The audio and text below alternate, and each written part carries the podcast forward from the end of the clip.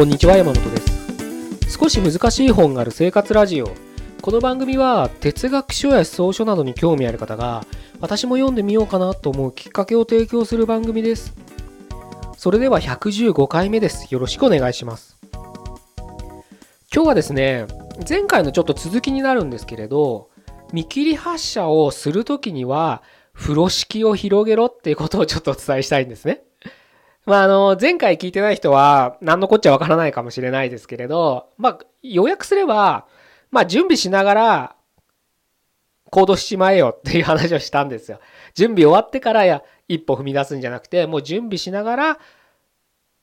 一歩踏み出して、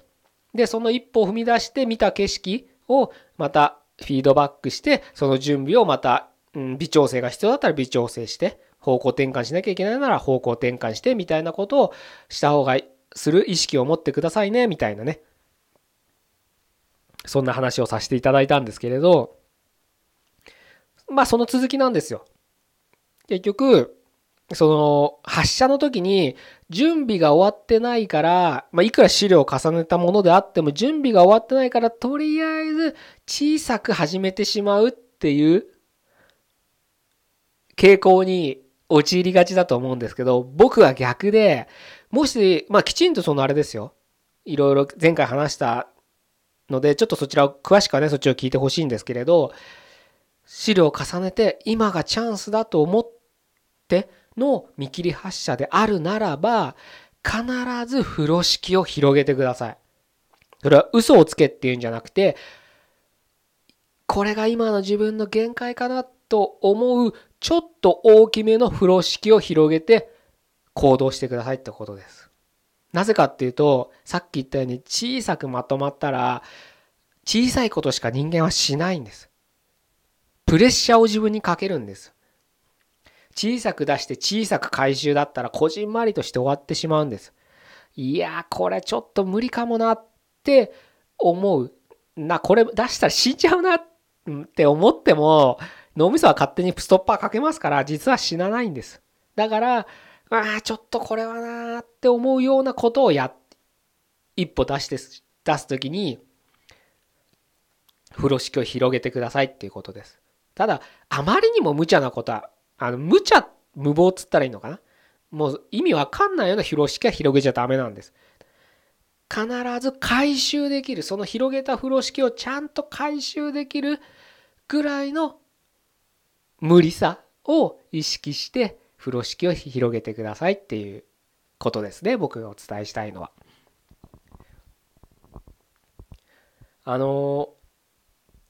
さっきも言った通り、人間小さく始めたらやっぱ安心とかして、その一歩がどんどん小さくなって結局止まってしまう可能性が高いんですよ。なので、自分にプレッシャーって意味では、その風呂敷を広げるって必要は僕はあると思ってて、例えば僕はちょっと今そういう生活はしてないんですけれど、ちょっと前とかだいぶ前かな、毎日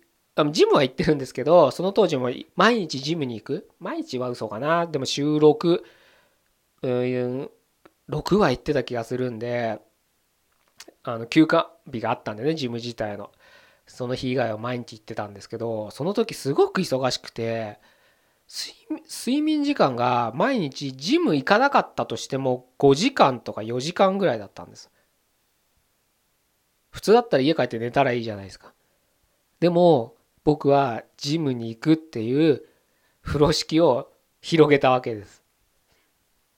必ずね。なので、それで睡眠時間を削ってまで、すごい辛いですよ。僕、マシンの上で寝そうになったこと何度もありますからね。それでも行くってことをしたんです。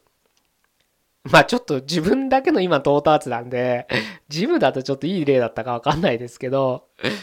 ちょっといい例じゃなかったかな。でもそういうことなんです。あと、例えば何かね、自分がビジネスをやってる、個人としてやってるんであれば、3ヶ月連続で毎日あなたに、メルマガを書きますとか、そういった3ヶ月毎日メルマガ書くって結構しんどいはずなんですよ。それだけやってる人だったらいいですけど、多分他のね、仕事もしなきゃいけないはずなんですよ。そういった中、どっかで時間を作ってメルマガを書かなきゃいけないわけですよ。それってやっぱ圧ですよね。で、それを3日に1回にしますとかじゃなくて、いや、3ヶ月間だったら毎日やるっていう風呂敷を広げるってことなんです。多分、いや、今な、他の仕事、これの仕事も、この仕事もやんなきゃいけないし、自分のプライベートもな、ジムも行かなきゃいけないし、なんて思ったら、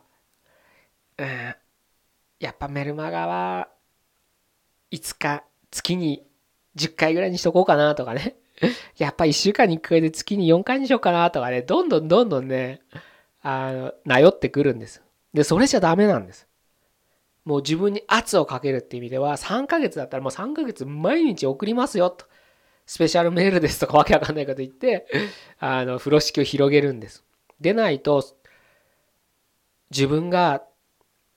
成長できないと思ってもらって構わないと思います。そ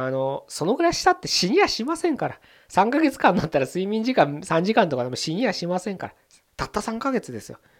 それが30年続くって言われたらしんどいかもしれないですけど、3ヶ月だったら今の生活にメルマガを書く時間を割くぐらいはできるはずなんです。見つけられるんです、人は。そういった時間を。その時間を見つけるためには自分で風呂敷を広げなきゃいけないんです。せっかくね、見切り発車するんだから、ただ見切り発車してもダメなんです。ダメっていうかもったいないじゃないですか。だったら自分に一歩でも成長できるような行動に自分ですべきなんで。誰かがそういう指示をしてくれませんから、自分でするしかないんです。会社だったら上司なりね、同僚なり他の取引先がそういう指示をくれるんです。いついつまでにこれをやれみたいな。ありますよね。で、それでみんなヒーヒー言うじゃないですか。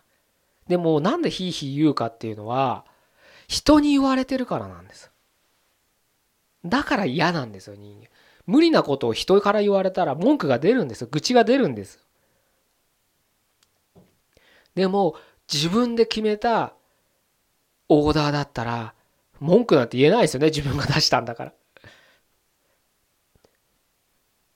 自分が広げた風呂敷、自分が出したオーダー、自分のプレッシャー、なんと言い換えてもいいですけれど、それは自分で決めたことなんですから、自分で実行する。いくらきつくても、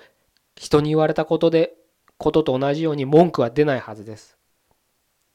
自分で決めたことだから。これが、自分の人生を生きるってことだと僕は思っています。会社を何回も転職する人いますよね。僕もそうでしたけど。それは自分がもっといい場所があるんじゃないかっていうふうに幻想を抱いて場所を変えるんです。